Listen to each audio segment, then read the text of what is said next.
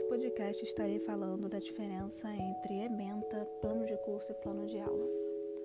Bom, a ementa nada mais é do que uma sinopse do que será tratado naquela disciplina, porém é uma sinopse que não possui especificações. Ela aborda de um modo que é esperado no curso inteiro. Né?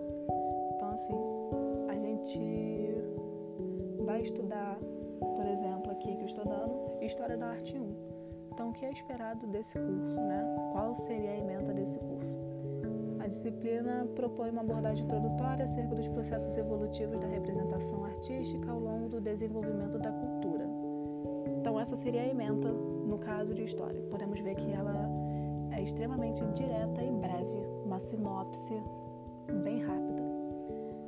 Daí, temos o segundo tópico, que é o plano de curso. O plano de curso, ele não chega a ser tão diferente da ementa em questão de ser direto porém ele já possui um pouco mais de detalhes. Né? Vamos dizer que ele seja uma especificação da ementa. Então ele costuma vir com uma justificativa né? da ementa, do porquê da disciplina, por que abordar isso e qual o foco.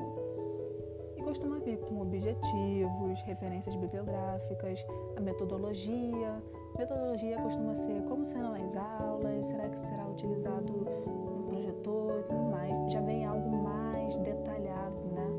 Então, o que podemos notar no plano de curso, ele costuma vir trabalhando melhor o que seria abordado dentro de um determinado tempo.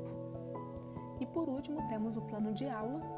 O plano de aula ele é mais específico ainda do que o plano de curso, porque ele está totalmente voltado a tratar do tema numa data específica e não numa variedade de tempo. Então, ele possui muitos mais detalhes, muitas mais informações, né? E costuma ser planejado pelo professor como um meio de orientação para as aulas.